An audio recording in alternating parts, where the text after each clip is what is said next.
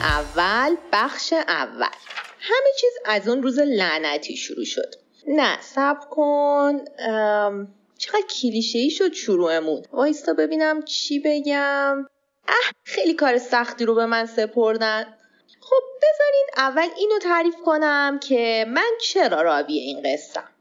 همه چیز از اون کوچه لعنتی شروع شد. از اون کوچه باریک توی محله قدیمی تهران. البته این تهران با اون تهرانی که توی ذهن شماست یکم فرق می‌کنه. اواخر اسفند بود و انتهای اون کوچه داشتم از جلوی خونه پسری به اسم آرش رد می‌شدم که با انبوهی از دفتر و کاغذ روبرو شدم که کنار سطل رها شده بود. خب موقع از همه دارن خونه تکونی می‌کنن و دیدن این منظره چیز عجیبی هم نیست. ولی آرش کسی بود که سالهای زیادی من بهش علاقه مند بودم. یا به قول شما ایرانیا بهش کراش داشتم. نگاهی به اطراف کردم و بعد با کنجکاوی کاغذها رو برانداز کردم و چند تا دفتر خاطرات نظرم به خودشون جلب کرد. سری برشون داشتم و با خودم آوردم خونه. چیزی که در ادامه براتون می‌خونم از همین دفتر خاطرات آرش انتخاب کردم که متاسفانه هم انسجام درستی نداره و هم خیلی بدخط بعدها شنیدم که آرش از گم شدن دفتر خاطراتش حسابی عصبانی شد. مامان چی کار کردی؟ من کی به تو گفت اتاق من خونه تکونی کنی؟ نه بعد یه اجازه بگیری؟ مگه چی شده حالا؟ چی شده؟ همه چی به کنار دفتر خاطرات هم کو؟ تو میگه اصلا خاطرم می‌نویسی بالای این قفسه چند تا دفترچه بود کجاست؟ می‌خواستی کجا باشه؟ گذاشتم دم در مامان!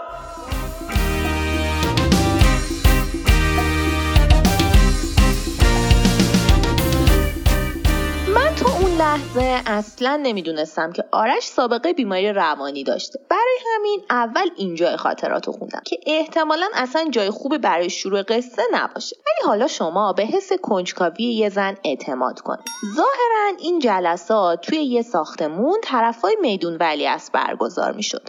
آرش اون روز دیر به جلسه رسید. اسم مشاور جلسات آقای شعاری بود. یه مردی با سیبیلای پوار و شکل اخلاق عجیب غریب که خودش مرکز دایره مینش 69 تا پسر جوون دور تا دور سالن نشسته بودن بهش خیره شده بودن. یه فیلسوفی میگه هر چی تو رو نکشه قوی ترت می‌کنه. این جمله زیاد ارتباطی به این جلسه نداره ولی من متاسفانه جزوه امروز همرام نیاوردم. خب حالا چه کنیم؟ بذارید یه حضور قیابی بکنیم ببینیم که کیا اینجا هستن. بیشتر با هم دیگه آشنا بشیم. الکلی ها قمارباز ها معتاد ها دو قطبی ها طلاقی ها الان باید بگیم حاضر. نه وسط حرفم نپر. این پنج دسته که نام بردم انقدر زیاد بودن که کلاساشون رو جدا کردم. ولی واسه بیماری هایی که بقیهتون دارین متاسفانه چون به حد حساب نرسیدید کلاس جدا نذاشتیم. اینه که همتون رو توی یه کلاس کردم یه کاسه کردم. این یعنی الان بیماری های شما مشترک نیست. کسی از اعتراضی داشته باشه؟ من معترضم. مگه میشه آدم که به بیماری روانی متفاوتن کنار هم درمان کرد؟ وسط حرفم نپرید. اگه کسی معترضه همین الان بره پروردهشو بگیره بره یه مرکز دیگه. واقعا که بفرمایید. که میرم آقا. آقا راست میگه دیگه. اگه معترضی برو تو خونت اعتراض کن. ضمن من بورژین هست درم پشت سرت ببند. بیمارا شدن هشت نفر. خلاصه فکر نکنید که این روش درمانی ماست. بعدا هر کسی جداگانه درمان میشه. البته لازم به ذکره که شما بیمار نیستین. بیمار نیستیم. یعنی مجرمیم. نه قاعدتا مجرم هم نیستیم. ما هیچی نیستیم. نه حالا انقدر دراماتیک نکن قضیه رو. خب چی هستین؟ حالا به اونجاش هم می‌رسیم. فعلا خودتون رو معرفی کنید. دونه دونه. من مرتزا بیماری باید بیماری رو هم بگیم حتما. خجالت نداره بچه ها. مشاور مثل دکتر میمونه محرمه. هیچ بشری در این کره خاکی بدون بیماری روانی نداریم. به عنوان نمونه خود من. خود من من مهم نیستم. این جلسه مال شماست. وایسید من خودم از روی لیست بخونم بریم جلو. شما فقط دستاتون رو ببرید بالا که با هم آشنا بشیم. بیوک کیه؟ بیماری تنبلی و افسردگی کیه؟ بیوک. بیوک منم. مراد و اختلال هویت. اینجا کی اختلال داره؟ ها؟ بن. من, من مراد. بن اختلال هویت دارم. ببینم تو ترکیه ای هستی؟ بله. البته وطنداش ایرانم دارم. اه، شهروندی شما اختلال هویت دو ملیتی. خب خب خب. خب قربانی تجاوز کیه؟ کیه؟ هم؟ قربانی تجاوز؟ یعنی قربانی تجاوز نداری ها؟ حتما هست. پروندهش اینجاست. بهتره که خودش اعتراف بکنه. خودت اعتراف کن دوست من. قربانی من بودم. تو تو یعنی بهت تجاوز نشده؟ نه به خدا من فقط فامیلیم قربانیه. باور نمی‌کنیم اینم کارت ملیم سکوتی شکل گرفت. همه کنجکاوانه به هم نگاه می‌کردن. در همین لحظه آرش سر و سیمه وارد شد. آرش نگاهی به اطراف انداخت و احساس کرد فضا سنگینه. خواست برگرده ولی مشاور جلوشو گرفت و گفت برگرد برگرد. ببینم تو واسه این کلاسی؟ آره فکر کنم. چند تا سوال می‌پرسم. فقط میگی آره یا نه؟ باشه. واسه این گروهی؟ آره یا نه؟ آره. مجردی؟ آره. قربانی هستی؟ نه. قربانی منم. ایرانی هستی؟ آره. پرسپولیس یا استقلال؟ پرسپولیس. گفتم با آره یا نه جواب نمی‌شد. این دیگه مشکل خودته.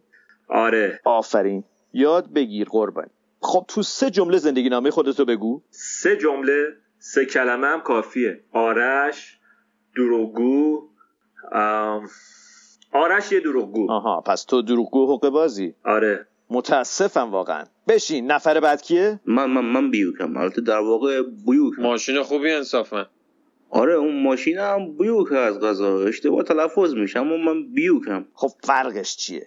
ببین داداش یه رسمی هست بین ما. اگه بچه به دنیا بیاد همون موقع هم که از بزرگان خاندان فوت بشه به احترام اون شخص اسم بچه رو می‌ذارن روی ایشون.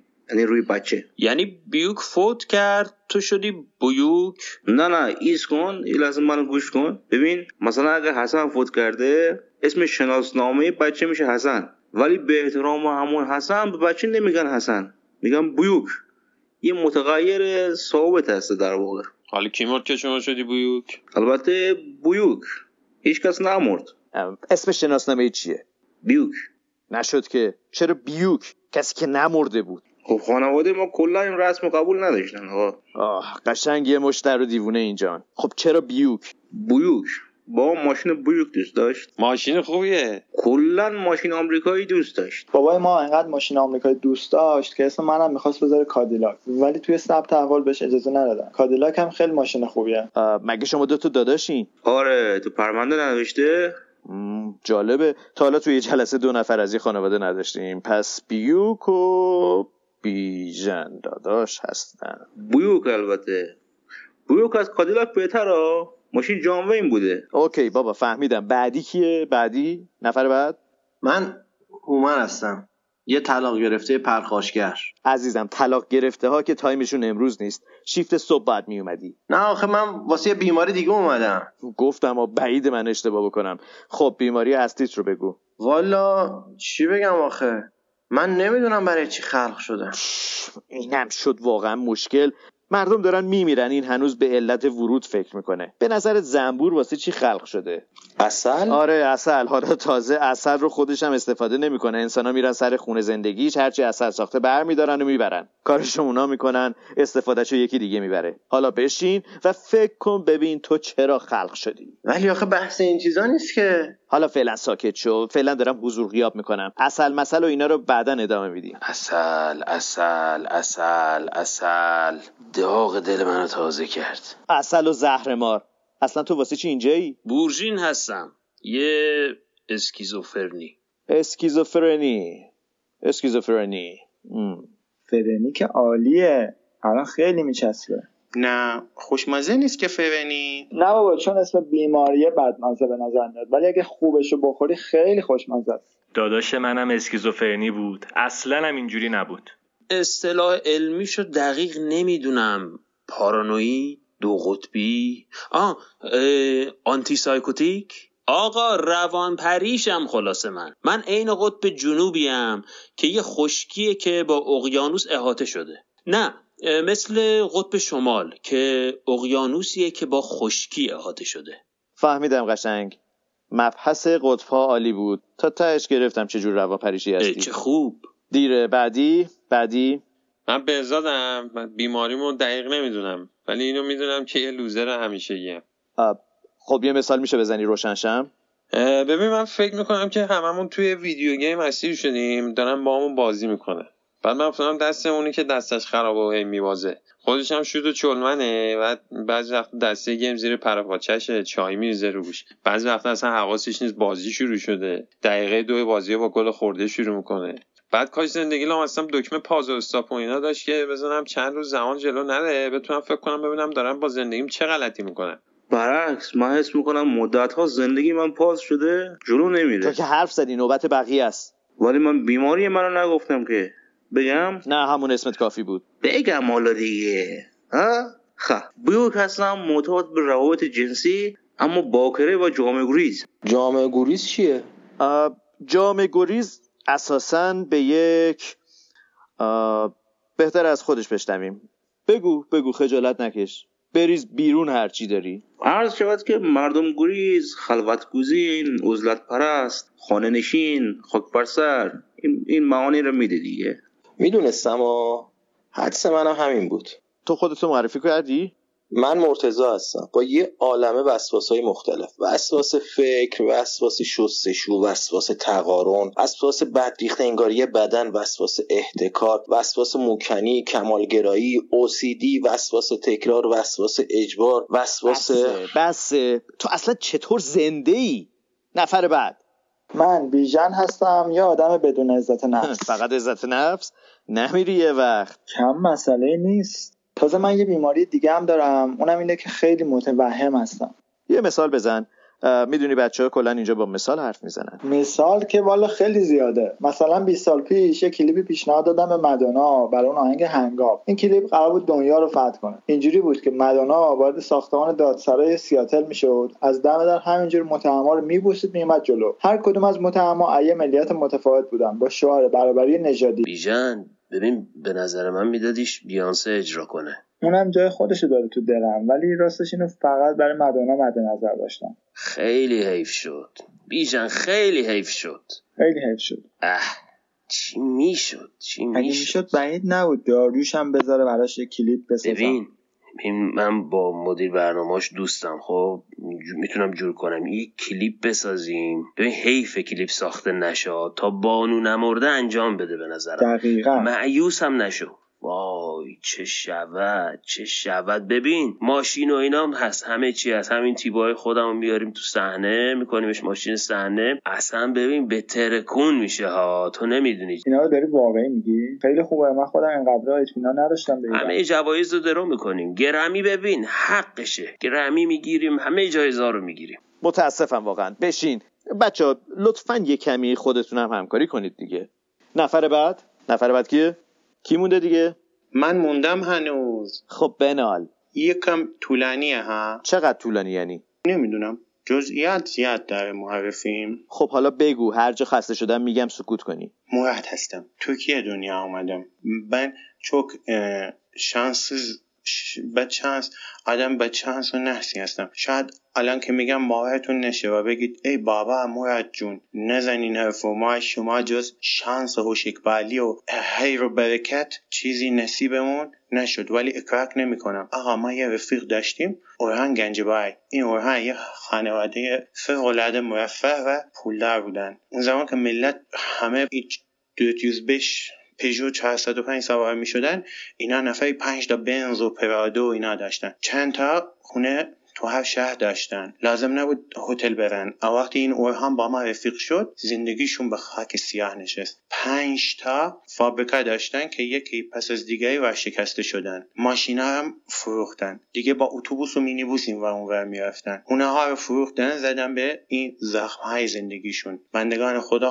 خودشون هم نمی‌دونستن چرا اینطوری شد چه بلایی به جون این زندگیشون افتاد. زندگیشون از عرش رسید به فرش این بدبختا آبا اجدادی پولدار و مرفه بودن. ولی اورهن که با من رفیق شد یهو تمام ایل و تبارشون به خاک سیاه نشستن و یکی پس از دیگری ورشکست شدن. من خودم هم اون اوایل نمی‌دونستم که باعث و بانی بدبخت شدن اطرافیانم منم. اوهن هرچی نظم می‌کرد تغییر تاکتیک business ی می‌داد. با آدما مهربون برخورد می‌کرد. هوششو به کار میانداخت. نمی‌شد که نمی‌شد. مگه داریم آخه؟ این همه محصولات عالی با کیفیت و قیمت عالی برای چی باید به بومبست برسه؟ بعد یه مدتی که من و اورهان از هم فاصله گرفتیم من چند ماه پادشاه کپرس بودم که پوستم کنده شد ولی حالا داستانش بمانه. من که دور شدم آه دوباره ستاره بحت و اقبال به این خانواده چشمک زد. اینا اینقدر وضعشون توپ شد که خود توپ اونقدر توپ نیست. دوباره حیات خونشون شد نمایشگاه اتومبیل. کارخونه روی کارخونه. فیرما فیرما استینه شرکت روی شرکت. اخبارش رو میشنیدم ولی اصلا سمتش نمی‌رفتم. سردبیر یه روزنامه شد. هر روز به من زنگ می‌زد که بابا مراد جیم تو هم بیا بنویس. قلمت خیلی خوبه. قلمت رو دوست دارن مردم. من هی میپیچوندمش میفرستادمش دنبال نوت سیاه نمی‌خواستم باز زندگیشون خراب بشه. می‌خواستم رفاقتمون همون از راه دورم که شده حفظ بشه. من از قبرس دیپورت شدم. خلاصه ما چون اورهان داشت ازم ناراحت می‌شد کم کم منم که دیدم دیگه پادشاه قبرس نبودم گفتم حالا یه مطلب واسه سالنامتون می‌نویسم. گفتم آقا جان مطلب رو برای کدام ایمیلت بفرستم؟ گفت مجله توقیف شد و بفرست برای ریساکل بین کامپیوترت. خلاصه که من نحسم. مراقب باشید دامن شما رو نحسی من نگیره. خیلی هم طولانی نبود. می‌گفتی حالا بازم. وقت استراحته.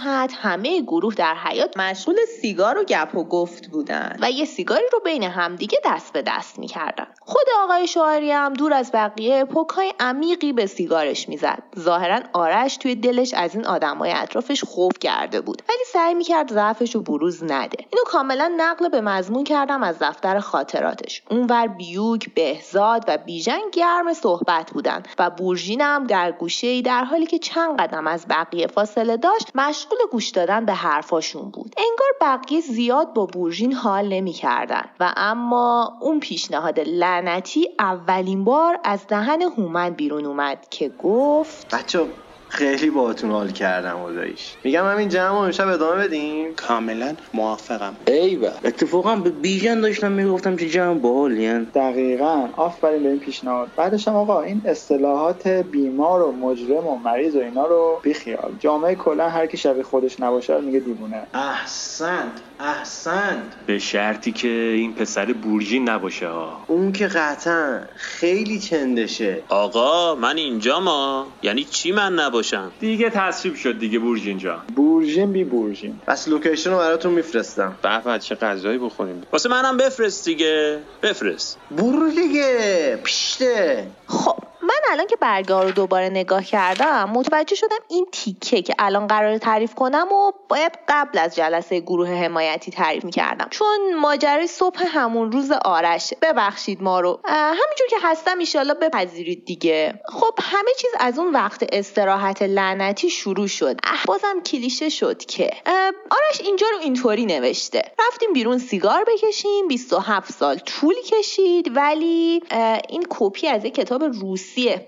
من اصلا نمی‌فهمم. چرا یه آدم باید توی خاطراتش هم دروغ بنویسه؟ خب فعلا اینجا رو بیخیال.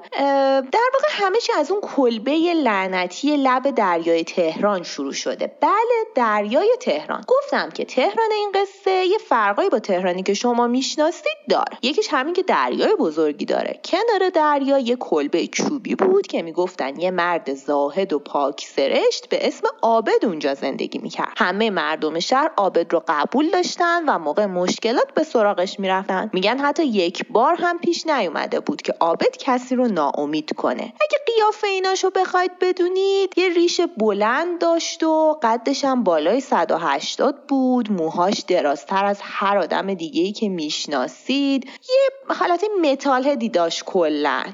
معمولا هم با موها و ریشای ژولیده رو به دریا زل می‌زد و تو عوالم خاص خودش سیر می‌کرد. داخل کلبه تاریک تاریک بود. در انتهای کلبه عابد رو به دریا خیره نشسته بود. بدون اینکه حتی برگرده و آرش رو ببینه ناقافل گفت این دفعه دیگه چرا اومدی؟ اومدم فقط خودتونو ببینم. بشین. باز چه گندی زدی؟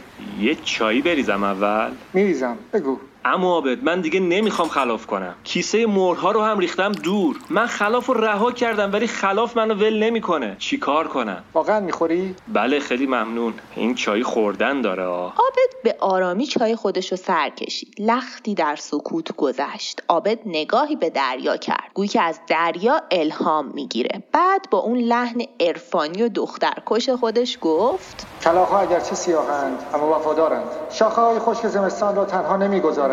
آرش جان تو که همه عمر دیر رسیدی. این بار هم دیر برس. دیر برس ولی تهش برس. آرش چشماش برقی زد. انگار که با این جمله همه زندگیش زیر و رو شده باشه. از جاش بلند شد. البته اینجا نوشته آرش بر میخیزد به پشت در می‌رسد بر میگردد و دوباره نگاهی به عابد و کلبه ساده زیستانش می‌کند.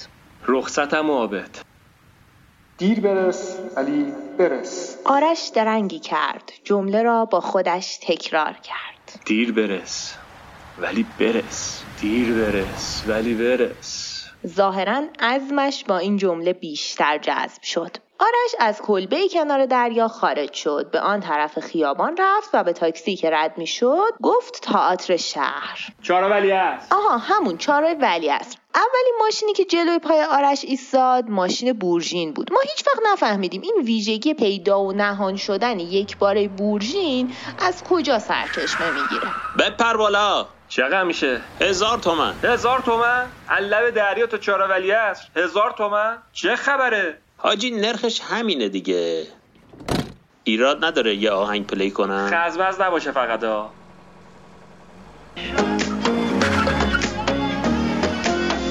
چی داری تو چشات چی داری توی نگات. دلم داره میره برات. چشات که بازو بسته میشه دلم میمیره زنده میشه. جلو چشم دو دقیقه نباشی نمیشه. همه چیمون وسطه. که میگه آخه غلطه.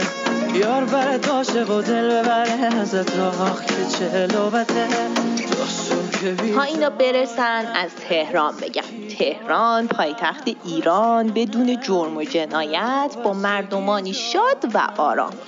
بدون نجات پرستی قیمت های نسبتا ارزون شهری با دریا و صحرا و کوه و جنگل و دشت و قار و دره چشمه آبشار باغ وحش صومعه معبد مسجد و کلیسا. ییلاق و قشلاقش یه رو بس هم فاصله داره. طبق آخرین آمار سالی 11 میلیون توریست داره که خیلی هاشون هم پناهنده میشن. از معماری زیباش نگم براتون که اشاق از اکثر کشورهای دنیا برای ماه اصل تهران رو انتخاب می‌کنن. سال قبلم توسط یونسکو به عنوان بهشت روی زمین انتخاب شده. آب و هوای سالم بدون آلودگی. رسیدن انگار. خب بقیهش بمونه برای بعد.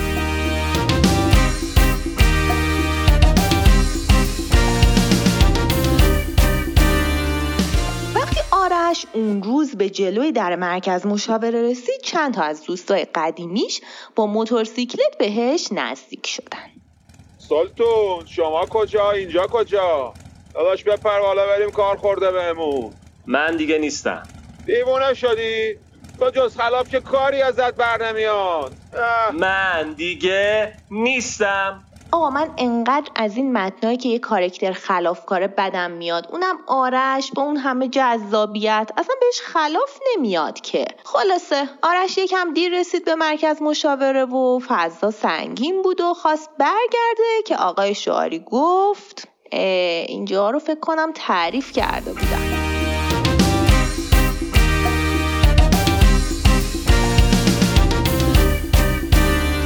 خب تا کجا گفتم؟ مم، آهان آهان بریم به لوکیشنی که هومن برای دور همی فرستاده بود. یه ساختمون نیمه کاره و داغون محل زندگی هومن بود. جلوی ساختمون بورژین روی صندلی عقب ماشینش خوابیده بود. داخل کلبه هومن کاملا خالی بود. فقط یه زیلو روی زمین افتاده بود. آرش بیژن بیوک مرتزا و بهزاد ناباورانه وارد خونه هومن شدن. حاجی اینجا واقعا خونته؟ من سبک زندگی می‌کنم. تا چت سبک؟ تلویزیون هم نداری؟ تلویزیون باعث تفکرات ساعتی میشه بهزاد جون. چند سال پیش پرتش کردم تو خیابون. کتابم نداری آخه. کتابای من همین اجتماعه. به زندگی آدما مینگرم بهزاد جون. ولی یه جعبه دستمال کاغذی هم نداری آخه. می‌دونی ژن ما مریض نشوه کلا. آخه استفاده دستمال کاغذی که فقط مواقع سرماخوردگی نیست. وسایل مهم نیست که. ولی ما منتظر پارتی بودیم ما پارتی؟ دیگه در حد بزاعت دیگه. میوه شیرینی تخمه چیزی نداری؟ نه ندارم. او دستمال کاغذی نداره تو میوه شیرینی می‌خوای؟ ولی دلباز و قشنگه. من که خوشم اومد. دلباز که پنجره هم نداره.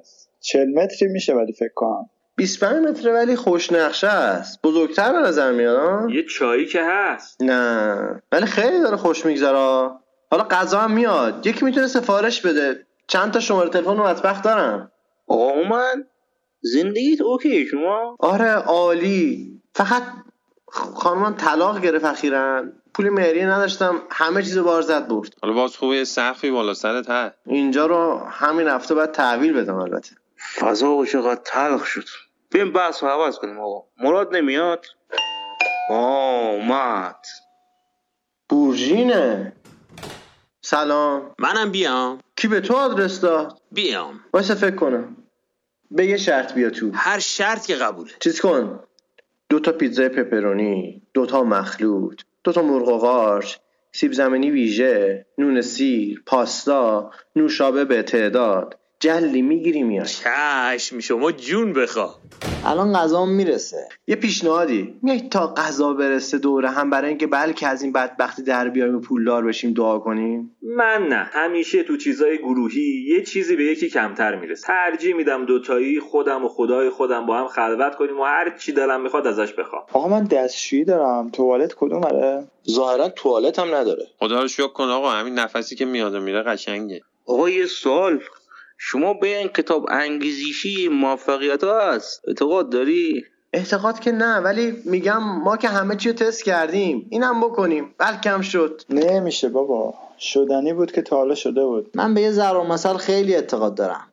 میگن خدا اگر ز حکمت ببندد دری ز رحمت گشاید در دیگری. ولی برای من فقط بخش اول این ضرب المثل اتفاق میفته. تا حالا در دیگری گشاده نشده. این دفعه دیگه مراد اومد. نه بورژین دوباره.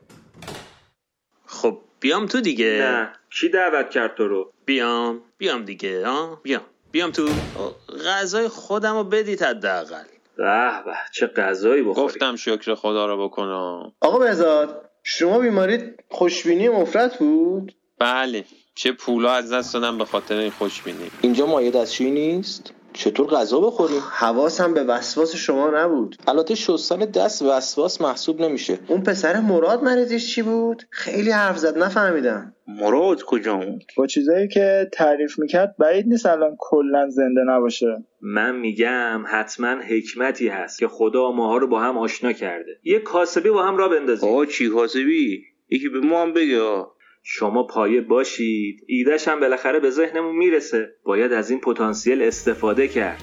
خلاصه آدمایی که در جلسه مشاوره یک کمپ با هم آشنا شده بودن تصمیم گرفتن یه خونه بزرگ اجاره کنن و اونجا هم زندگی کنن و هم کاسبی. درباره چگونگی اجاره اون خونه بعدا مفصل صحبت می‌کنیم. فعلا همینقدر بدونید که اون بورژین که شب اول جلوی ساختمون هومنینا توی ماشینش خوابیده بود شبای بعدم جلوی خونه جدید گروه میخوابید.